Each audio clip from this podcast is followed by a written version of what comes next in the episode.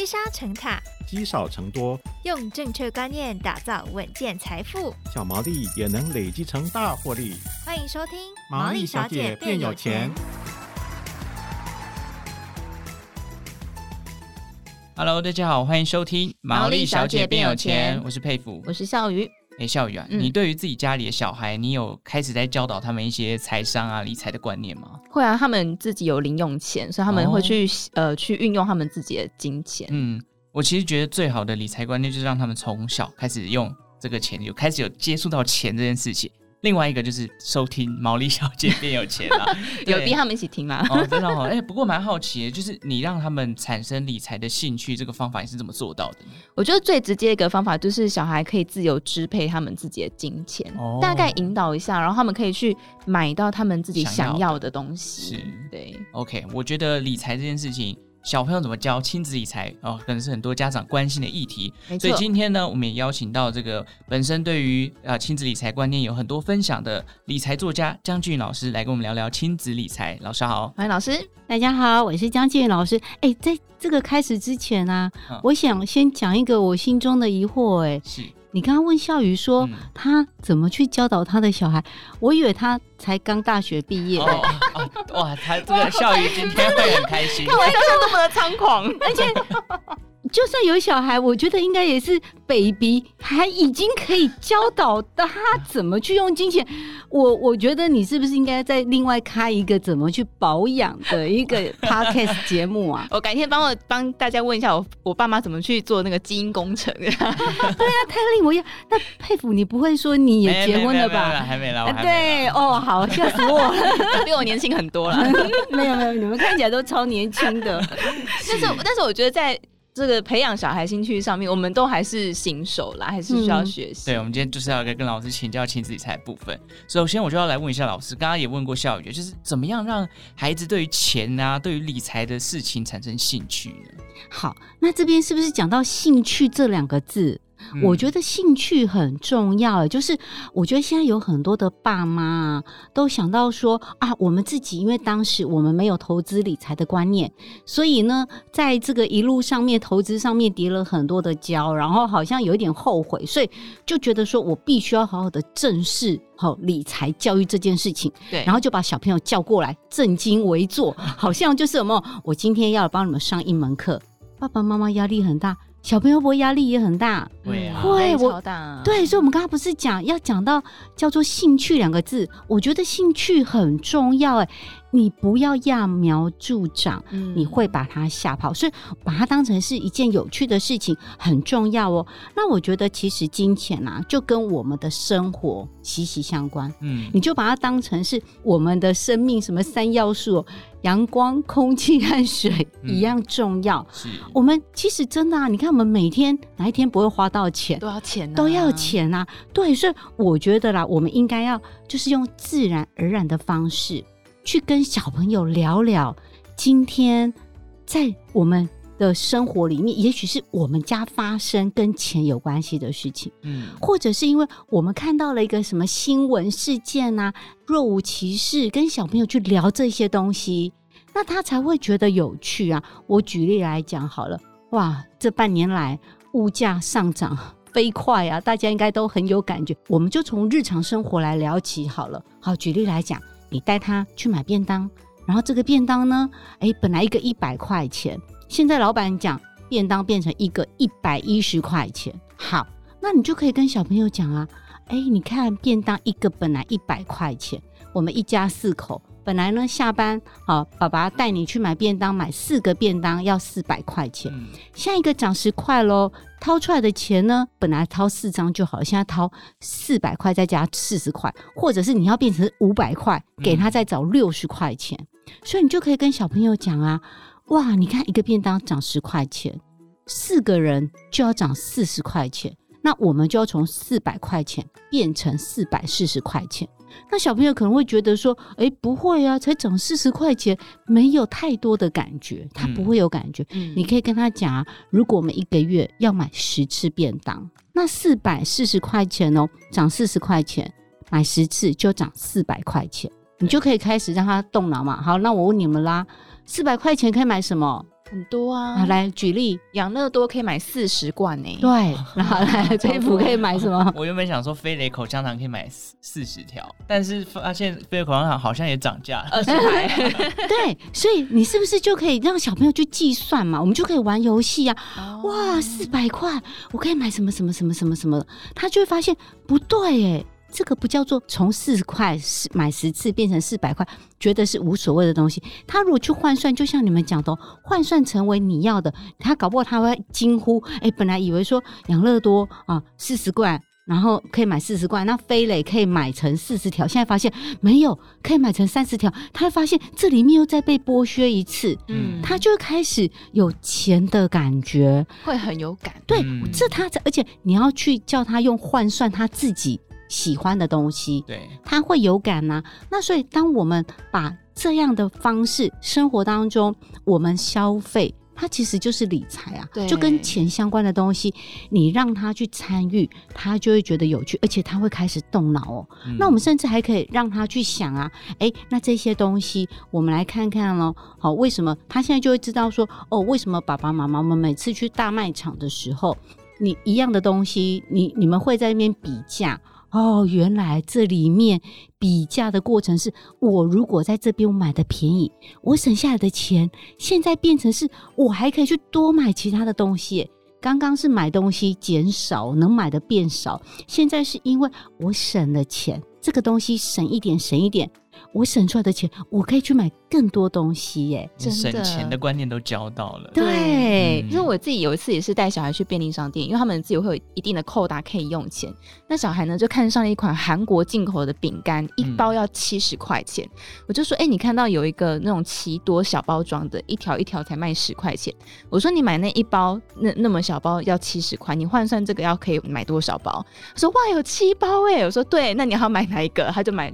那个五个那个奇多的哎、欸，我觉得那你小孩还比较理智一点。我要讲我自己的例子，嗯、就是那时候有那个呃香松，就是加在白饭上面，啊、还还那个香松粉，对对对，嗯、香松粉嘛。然后那时候啊，我女儿就是我们去卖场，然后看到哇，有那个卡通的嘛，一包日本制的要一百五，好，台湾制的呢只要五十块钱。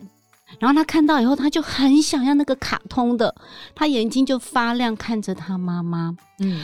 妈妈的心就很痛，一包可以抵三包。我虽然跟他讲了这个观念，可是他还是会想要卡通的。好，那因为我自己是学行销的，嗯，我行销我都知道嘛。商人他就是因为要有这些卡通的授权费啊，进口的比较贵，他当然羊毛出在羊身上，他要卖比较贵。那可是我自己是学行销的，我知道这个也叫做附加价值。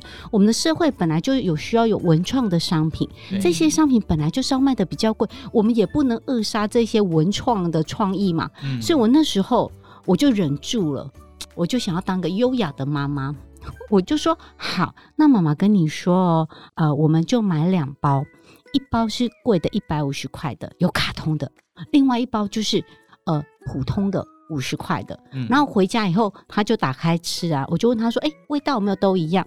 他说都一样，我就跟他讲说，这个呢，就是因为它多加了卡通设计费，贵很多。事实上它是一样的。那妈妈今天让你买比较贵的，好让你体验过了，那以后我们就都是买这个普通的，可以吗？他可以，因为他懂了。偶尔我也会透过这种方式去让他知道。后来我们去日本玩。我跟你讲，他那时候呢，在大卖场里面就看到香松，然后哦，那边大概至少有十款以上，十几款、二十款香松，都是不一样卡通的图案，都好可爱，而且它的价格都只卖五十块钱，因为不用关税那一些嘛。嗯、对。然后他就说：“妈妈可以买几包？”妈妈就很大气的说：“可以买十包，把你要吃的分量全部都买回来吧。”对，可是我就告诉他，因为这一些就少了这些关税啊，当地的费用。我很喜欢在日常生活当中，对，去跟小朋友讲这些跟钱相关的观念。嗯，那是不是他不会觉得妈妈在跟我说教，而且有寓教于乐的感觉？而且我觉得老师的方法很好，我觉得很多人家长，包括我自己在教的时候，很多时候就会教小孩子要省钱，就会觉得你买这个很浪费，你不要买。可是老师的做法是，我还是让你先体验，但是你就知道那个东西的价值是从哪里来的。不是一昧的去压抑孩子的欲望。对，我觉得很重要哎，就是我自己也会知道嘛，因为我是双子座的人，嗯、所以我会有超级无敌理性的那一面，我也会有超级无敌感性梦幻的那一面。那我会取舍，我自己也身为小朋友过啊，我也很想要那个卡通的、很漂亮的、很梦幻的东西呀、啊。那如果我觉得我妈妈小时候跟我讲这些，我也听不下去。嗯、所以其实我自己就是会变得比较理智一点。我常常很喜欢分析给我的小孩听。好，举例来说，因为他那时候小学的时候，学校是穿的是便服。啊，因为小朋友的衣服很容易脏，很容易破，裤子真的很容易破。那我跟他讲说，我们就大卖场买便宜的就可以了，一件一百、两百、三百的都可以穿，他觉得 OK。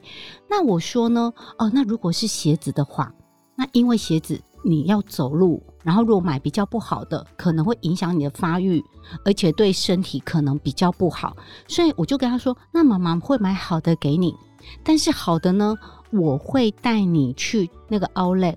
买过季的，他那时候国小五年级，他就买到一双 Air Jordan 的，他好开心哦！哇，大家都说那个名牌，他终于穿在脚上了。但是我就打预防针，我跟他说啊啊、呃，因为呃这个是过季的，好，就是说不是最新款。那他说妈妈，这个已经很好了。我就跟他说：“你以后上国中、上高中，可能有人会跟你说你那个是过季商品。那我我也不想要让他就是变得很仇富啊，讲一些呃很酸民会讲的话。我就跟他讲说，你要跟他讲没有关系，这个东西好，它的质料都是一样的，品质都是一样的。你的脚上那双新鞋，三个月后它也是过季的。我就这样教我女儿，很有智慧的回答。对，那我女儿就懂了哦。有些东西它只是因为。”呃，时效性的关系，所以我会跟他讲价值跟价格方面的概念。好，举例来讲，我跟他讲，有些东西它贵，它是贵的有道理的。嗯，好，举例来讲，我们很喜欢画画，那画画呢，色铅笔便宜的，老实讲，那个色泽不好，它画画不出来。对，然后呢，我就跟他讲这些东西呢，如果它会影响到你做出来的功效跟品质，那我们要买好的。对。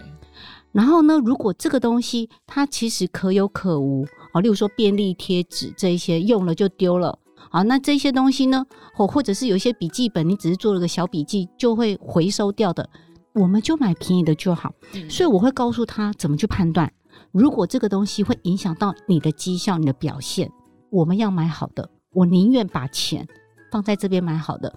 但是如果是一般的东西，买普通的就好。所以我不希望我养成一个小孩，就是变成是一毛不拔的铁公鸡，他什么东西都只能买最烂的。嗯，然后我也不要变成是他是一个很爱名牌，然后追求哦那个奢华的人，然后变成是放逸无度的这个放纵者。嗯，我想要让他以后，当他没有在我教导的时候。他自己要知道怎么去取舍，所以他也会有个预算的概念。就像你跟他讲预算，他呢他自己就会知道了哦。例如说开学了，那我要去文具店买东西，那他会说妈妈好买十样，预算多少？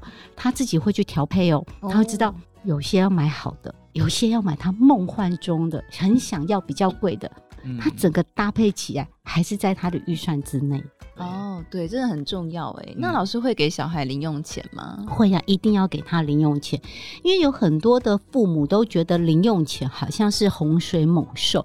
我给他钱了以后，他会不会就开始挥霍了？然后呢，不知道节制。那我想讲个观念。呃，我们学习教小朋友学习投资理财这件事情，你就把它当成是好像我们要去考汽车驾照，学汽车驾照。那我们不会学开车，我们不会开车，我们通常要做什么事情？一定是去驾训班嘛，对不对？其实我觉得我我这个人就是这样，当花则花，当省则省。嗯，我该花的我不会小气哦。嗯，啊，不该花的钱，我觉得我不要为了乱花钱啊，花的没意义。好，那我要去家训班。我请教练教我开车。好，那除了开车之外，你已经知道怎么去驾驶车子。我们是不是还要读那个交通规则？你还要笔试嘛？所以我们要笔试，我们还要还要路考。对，好，那你就把它当做说，我现在要教小朋友好这些理财的观念，就好像是要叫他去呃考驾照。第一个，他要去学交通规则。那交通规则就是我们讲的理财的观念、金钱的观念。嗯、你要让他有金钱的观念，好，然后再来呢，你要让他上路啊，我们是不是还要道路驾驶？你要让他真的开始练习开车上路。那所以这时候呢，零用钱就是要让他练习上路。你看学校里面都常常会讲，学了都不知道怎么用。所以前提刚刚问说要不要给小朋友零用钱，要。但是在给他零用钱之前，你要让他先去家训班呐、啊，你要让他先知道这一些交通规则，然后就等同于你要让他知道这些理财的观念。接下来你给他钱，教他怎么去花钱，然后怎么存钱，然后以后开始怎么去赚钱，他才能够开始步上正确的这些理财的观念。不要怕，前提是。先教他这些金钱的观念。嗯，我老师这样讲下来，其实从刚刚一开始认识金钱，然后到省钱存钱，再到预算的规划，甚至到最后给他了一台有点像驾训班的车子的零用钱，这一路上就让他慢慢学习对金钱的观念。可是我觉得有一个问题，就是我们都知道过年期间，这个亲戚好朋友都会给一些红包啊。那这时候如果他的零用钱突然暴增到一万块，老师会怎么跟小朋友去教导说：“哎、欸，这笔钱怎么用？这样子呢？”好啊，那我想先讲到，就是过年嘛，大家都会讲到压岁钱啊、红包啊。嗯，那你们要知道哦，其实这一些红包啊，我觉得笑瑜现在应该很有感觉。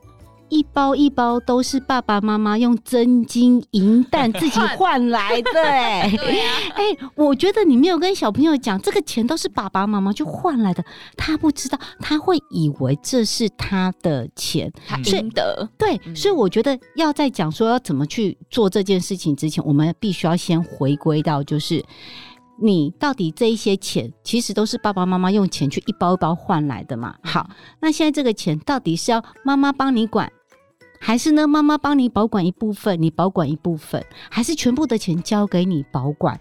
哎、嗯，我觉得这时候我们要开诚布公，先讲好，大家先去讨论好，然后再来呢，如果是妈妈帮你管，你要告诉他哦，你的钱钱没有不见。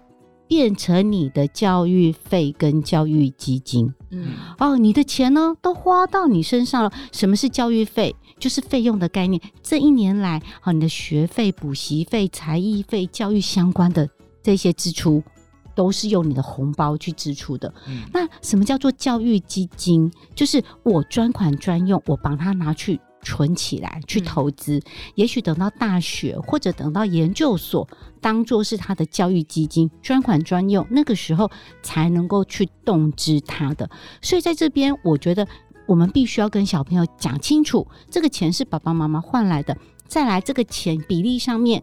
是爸爸妈妈保留多少，你保留多少，然后再来，如果是爸爸妈妈保留的，不是我们花掉的，嗯，都花到你身上，因为现在会有很多的亲子有争执。其实他们不知道这个是爸爸妈妈的钱哇！你看你，那那个对你都没有感觉，那个小你就很有感觉嘛，对不对？好，再来就是你们刚刚问我嘛，那我自己的部分，好，因为我女儿上国中了，我会把十分之二的钱，嗯，红包钱我给她，因为她每个月有零用钱嘛，对，但是她这个零用钱之外，她一定有她想要买的东西。那我会说，那个不是必需品，爸爸妈妈不会买给你。那他就会知道了，他以后未来这一年内有他的其他额外想买的，他要学会用自己用这里面的钱去支出。嗯，那其他的十分之八的钱，我真的就是拿去当教育基金，我没有当费用的概念花掉，而是我真的把它存起来。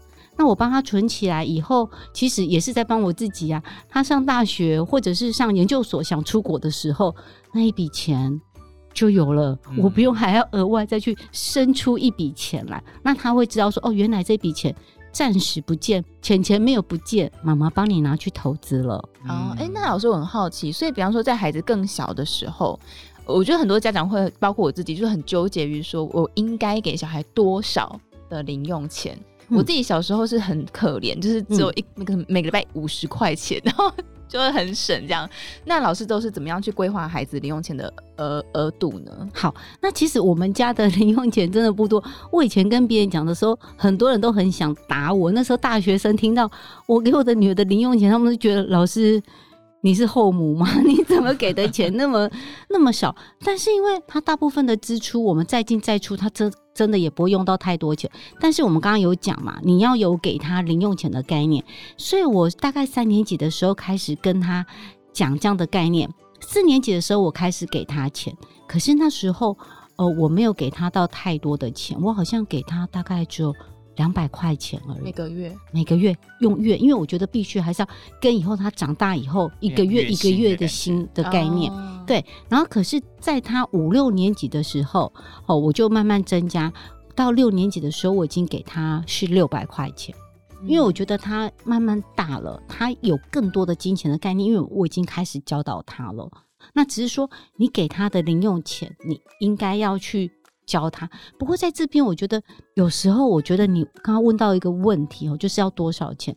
台湾城乡差距很大，嗯，而且每个家庭都不一样，所以我觉得比较好的方法，你请他去问他的同学，大概都多少钱。嗯然后呢，再来亲朋好友是多少钱？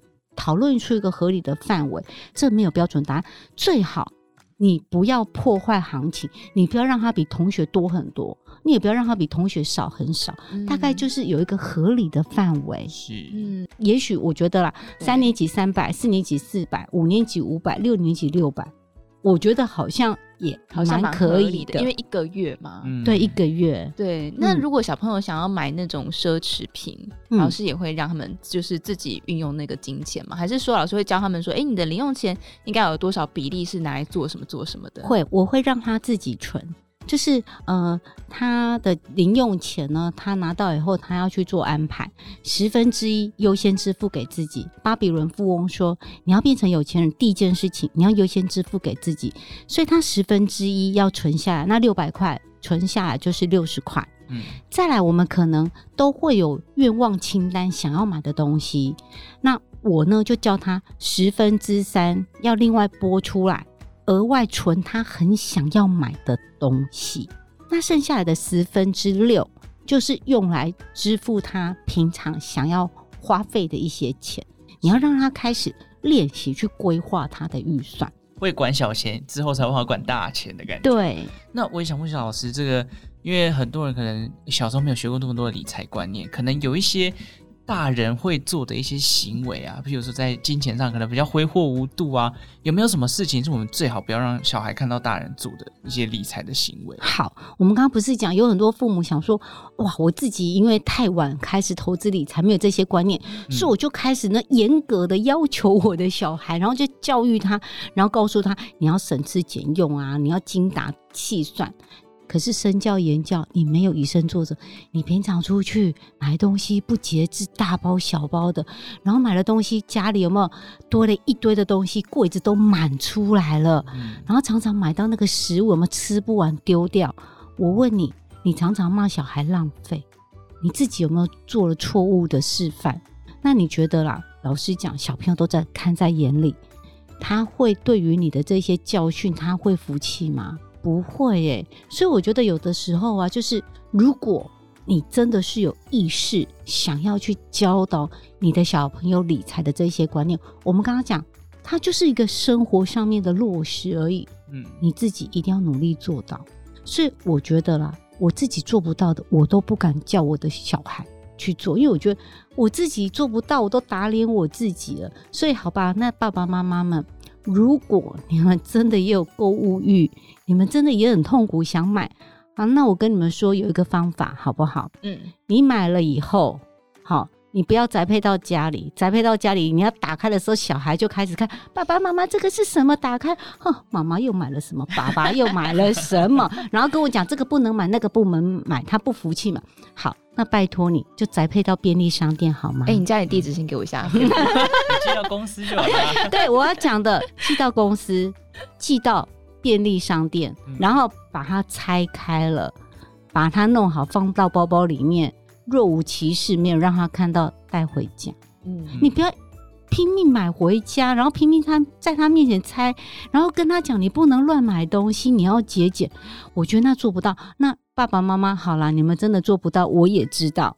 那至少这一点是你可以假装装一下的嘛，或者是有些东西你就 happy 的，很 happy 的在公司使用就好了，嗯、不要带回家。欸、我想问老老师，就是双子座，我刚刚有讲到有感性的一面，也有理性的一面。嗯，那在教小孩的时候，如果感性的那一面有没有遇到什么？因为理财是一件很理性的事情，可是如果像小孩对你情绪勒索啊，对你塞奶啊，有没有遇过比较困难在落实理财教育上？有没有什么经验可以跟我们分享？呃，我觉得呃，类似刚刚我们讲的那个那个香松的那种例子嘛，我我可能我攻不破的时候，我可能我就只能拿出一些我生活上面的遇到的例子，行销人员会是怎么做？好吧，那这一次因为你没有办法抵抗行销人员的攻势，所以我们这次屈服了。但是下次我们要记得，我会这么跟他讲。比较困难的是。因为我觉得我自己是一个算自律的人，所以这些理财的观念什么，我真的还蛮 OK 的。嗯，我必须要老实讲，跟一般人。但是我在教小朋友的时候啊，我觉得比较难的就是，大部分的家长，我必须要讲实话，真的没有在教小朋友太多理财的观念。嗯，好，那可他可能他的同才、他的同学都没有啊。你国小的时候，你知道小朋友幼儿园、小学都很听爸妈的话。对。上了国中、高中，青春期以后都是听同学的话了。同学们每个人，大家都可以乱花钱，大家都没有在管这一些东西。为什么我就必须要去遵守这一些理财的观念？嗯，我觉得有的时候那个痛苦点是在他会跟我讲，嗯，为什么别人都不需要，然后为什么诶别人都不需要去做这一些。规划他就需要，但是你也许现在跟他讲，这个是为你好啊，你养成习惯了以后，对你是好的啊。他现在我就听不进去，我觉得最难的是在这边，对我来说，同才影响，对，对哦，下雨要小心了。那你自己青春期的时候也会这样吗？欸、我其实从小就很省哎、欸、啊，而且因为有你很适合做这个节目，小孩耶。那个有一个点是因为我我家里好像没有特别给我零用钱，除非有真的有需求，嗯、譬如说。午餐费啊，营养午餐什么那些才会给我，大概也给我差不多的价格，所以其实我没有太多挥霍无度的空间，哦，所以久而久之我就养成习惯，反正钱够用就好。那我觉得是因为你刚好你旁边的同才也都是同类型的，你知道吗？我觉得这个年代的小朋友他们其实是很辛苦的。I G F B 这些社群太多了，刺激很多，刺激太多了，生活太丰富。对，对所以你你你好像当你没有跟大家一样，好像你就没有办法融入群体。我觉得这是他们这个时代很辛苦的一面。对啊，小孩回来就跟我说：“妈咪，我要那个儿童通话手表。”然后他们就自己存钱去买。我就说手表就是看时间用的啊。嗯，对他们后来买的那个儿童通话手表。我不帮他装 SIM 卡，嗯，就是只有看时间用。对，哎、欸，那我想问一下老师，既然讲世代不同，我们也知道少子化、高龄化的状况越来越严重。以前都会说养儿防老，可现在有点变成说养老防儿那种感觉，就自己自己过好生活，不要去生小孩这件事情。老师怎么看？我们刚刚不是讲少子化、人口老化嘛？嗯，像。我们的爸爸妈妈那一代，像我们可能我们的兄弟姐妹人数都多，所以如果我们要摊，呃，大家要去分摊孝敬父母，我觉得负担没有我们现在我们的下一代重。我们下一代可能也许都只有一个。或两个，嗯、那你真的你你完全要去靠小孩来养你，对他来讲，他负担也很重。然后对我们来讲，哦，可能现在的压力很大，房子真的也很贵。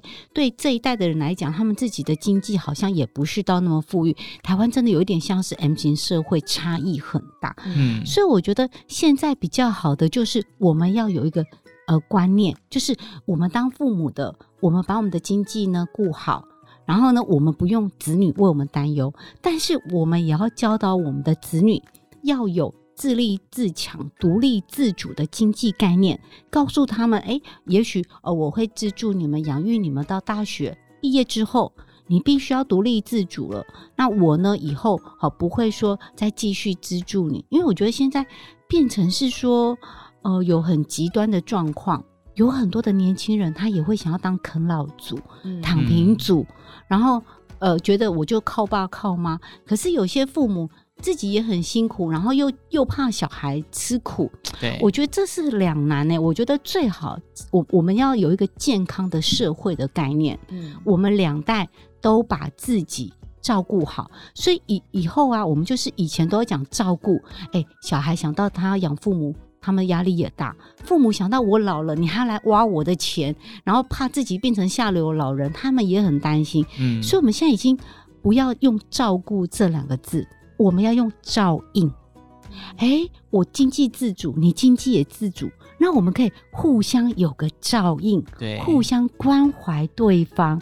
那我觉得我们的社会就会很祥和。我觉得我们东方人都觉得亲子之间谈钱很伤感情，对，没错。其实你不谈钱才会伤感情，会压抑，对啊，对，觉得自己被亏欠，很伤妈妈的感情。对，就是说。爸爸妈妈会觉得说啊，我养你养那么大，然后你都不孝敬我，爸爸妈妈会觉得很委屈。那小孩可能会觉得说，哎、欸，人家别的爸爸妈妈帮他买车买房，然后呢，一他他毕了业以后都不用工作，然后跟着爸妈环游世界，也会觉得说，那我怎么这么衰？哎、欸，我觉得这都是错的，最好讲清楚，我的能力就到哪边，嗯、我们彼此都知道说，哎、欸，我们的能力到哪边，然后我们对对方的期待是什么，讲清楚。当大家把这一些好责任义务都划分清楚。其实不会伤感情哎，我觉得反而是好事。嗯，我觉得就是在家庭当中，真的像老师刚刚说的，生活中就要让他知道哪些的花费。像我会告诉小孩说，你的补习费是多少钱，学校要多少钱，就让他们清楚知道。我觉得你看起来真的像二十几岁哎，安亲班的费用 我真的觉得真的是这个叫什么？太不科学了，太不科学。对，我们今天请到将军老师，从第一集分享这个退休规划，到这一集讲亲子理财，其实对于三明治族群来讲都是非常重要的一个议题哦，因为。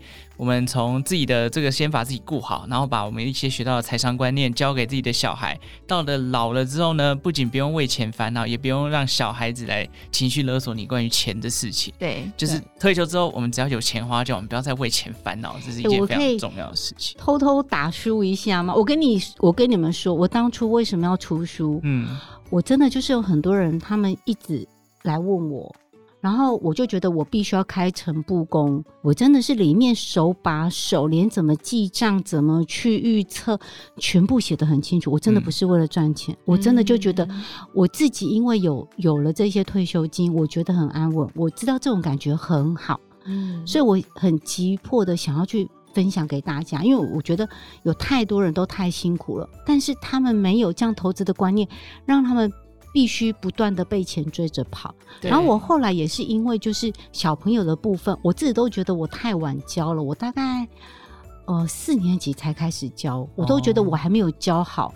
我女儿上国中，同才的 影响就很大，我就来不及了，所以我我才会写了一本，就是嗯从小学就可以看，他真的我在里面，我不是告诉你你要怎么去投资理财，嗯，我讲的就是一个很落实，就像我们刚刚在讨论的。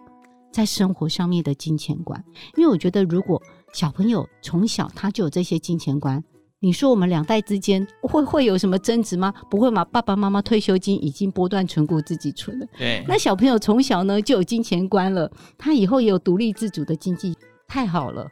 我们真的这个社会祥和了，没错，真的真的。对，所以哦，很多的理财观念都在这方面要教授给三明治的族群，在未来可以让自己生活更安稳、更安心哦。对，非常谢谢江俊老师带来的分享，谢谢老师，谢谢。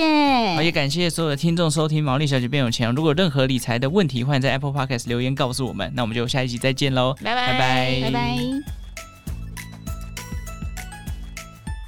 想请毛利小姐帮我问理财问题哦。听完 Today 来 Taxi，好希望分享学习心得哦。我想跟主持人互动，要怎么联络啊？